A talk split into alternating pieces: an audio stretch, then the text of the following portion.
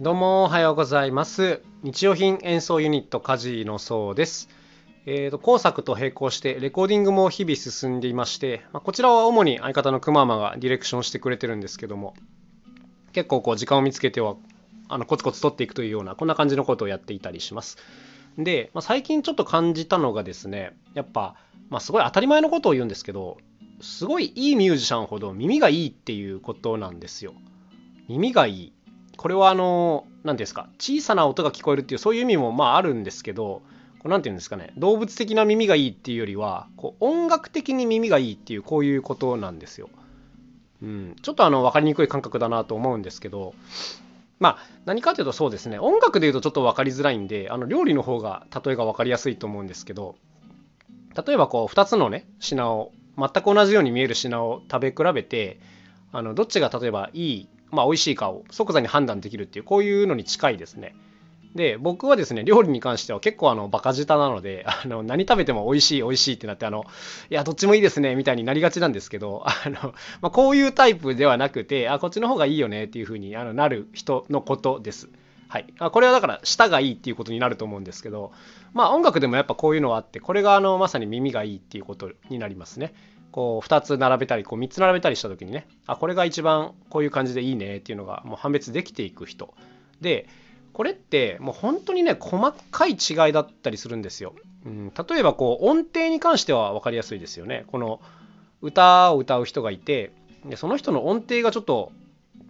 何て言うんですかねまあ歌が下手な人のことを音痴って言いますけども音痴の方はこう音程がまあ取れてないっていうことじゃないですか。こう本来あるべき音程にこう合ってないというか。でただねこれ人間はやっぱマシンじゃないので音程を完璧に全てぴったり合わせるっていうのは基本的にはかなり難しいんですね、うん、だから多少のこの揺れというか遊びはあっていいんですけどこの遊びの調整っていうところがあるなと思っていて。で要するにこれだけいっちゃうとこれだけずれちゃうとかなり気持ち悪いけれどこれぐらいのずれだとむしろ気持ちいいみたいなこういうことがあったりするんですよ。はい、だからこれが面白いとこだなと思ってて本当にこうまず音程とかで耳のいい人っていうのはこう何て言うんですかね本来正しいとされている音程よりもさらに寄せてくるっていうことが可能なんですね。これはあのちょっと突っ込んだ話をするとそうだな楽器の調律とかでもこう平均率って呼ばれる調律の仕方があってまあ、これは要するに全部をバランスよく調律しましょうっていう考え方なんですけどそれに対してこう純正率っていう考え方があります。これはある特定の調、まあ、キーですねキー C とか、うん、ある特定の調に対してこうその使う音が完璧に綺麗にこうハモるように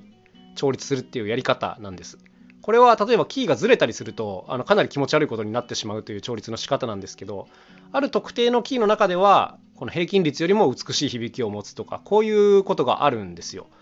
でこう例えばそうですね音程を無段階で調整できる、まあ、声とかあとはそうですねあのトロンボーンとかもそうですかねあのこういう楽器の人ってやっぱりその平均率的な何て言うんですかね合わせ方よりも本当に上手い人になってくると純正率的な合わせ方になってきたりするんですね。うん、でこれは本当にあの一般人が聞いてもほぼほぼ分かんないレベルなんですけどやっぱりすごい人っていうのはあのいい耳を持ってるからそこに向けてこう手が動いていく喉が動いていくっていうことができるわけですよ。うん、要するにあの手が動くからそれができるんじゃなくてちゃんとその違いが判別できるからそっちに行けるっていうこういうことなんですね。でだからこの順番としては先に耳がないとダメなんです。この手がうまく動くじゃダメなんです。うんあの違いがちゃんと聞き分けられる耳があってその上で行くからちゃんと正解にたどり着けるというこういう感じなのでこう耳がいいことっていうのは優れたミュージシャンになるためにある意味必須事項でもあるんですね。耳が良くないとまあどっちでもいいじゃんみたいになっちゃって あのまあまあどっちでもいいっちゃいいかもしんないけどさそこは最後の爪がちょっと甘いんじゃないみたいなこういうことになりがちですからね。でまあ音程的なことを言うと、まあ、先ほど言ったみたいな純正率みたいな考え方もあるんで比較的分かりやすいんですけど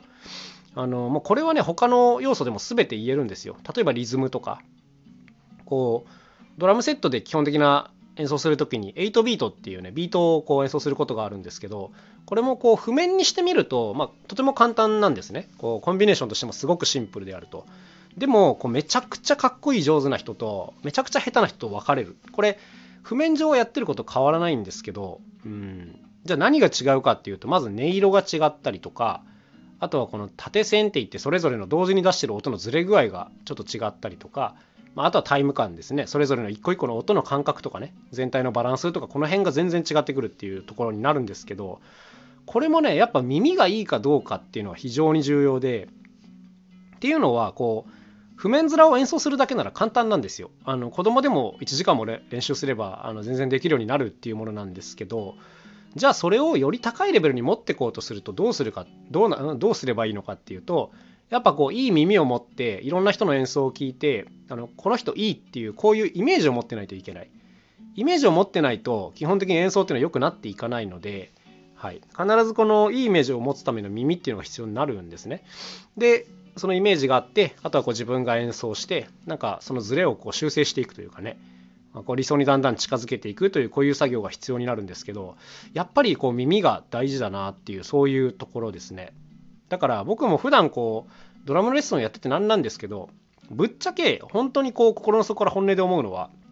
こう手足を鍛えるよりも先に耳を鍛えなきゃいけないっていうことなんですよ。うん、これねあのかなり重要なことだなと思うんですけどまああの結構ね言うことも多いんですけどうんこれ意外とこうレッスンの中であのみんなびっくりするのがこうスティックをね2本両手に持ってこう小太鼓こうじゃあ両手同時に叩いてくださいってやってみるんですよ。でここんなんバカみたいに思えるじゃないですか。こう2本のスティックを振り上げて同時に落とすということをやるんですけど実はほとんどの人がこれ同時に着地できないんですね。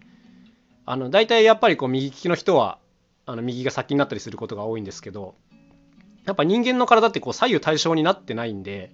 あの絶対にズレは出ちゃうんですよ最初ね。でただそのズレを認識してそれをこうだんだん修正していくっていう訓練をすると限りなくこのズレっていうのは少なくしていけるんですよ。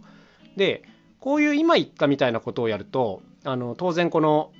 まず体の感覚でずれてるっていうのは分かるんですけどあの耳の方でもですねあちょっとなんかおかしかったっていうのは判別できるんですねでしばらくやってるとそのずれが今どれだけずれてるのかとかあ今はうまくいったとかこういう感覚がだんだん伝わってくるだからこれ耳を鍛えるトレーニングなんですけども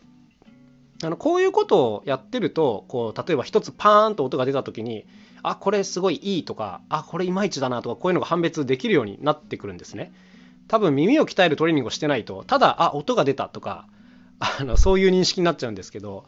そうそうそうそうだからこういう訓練っていうのは僕はその手を早く動かすとか滑らかにいろんなフレーズを演奏するとかよりもあの結構重要なことかなというふうに思っていたりします。まあそうですねこう物事を判別できる耳を身につけるのとあとはまちゃんとこうイメージを持ちましょうっていうとこですね。こうあこっちの方がいいよねっていうこういうイメージ。うん、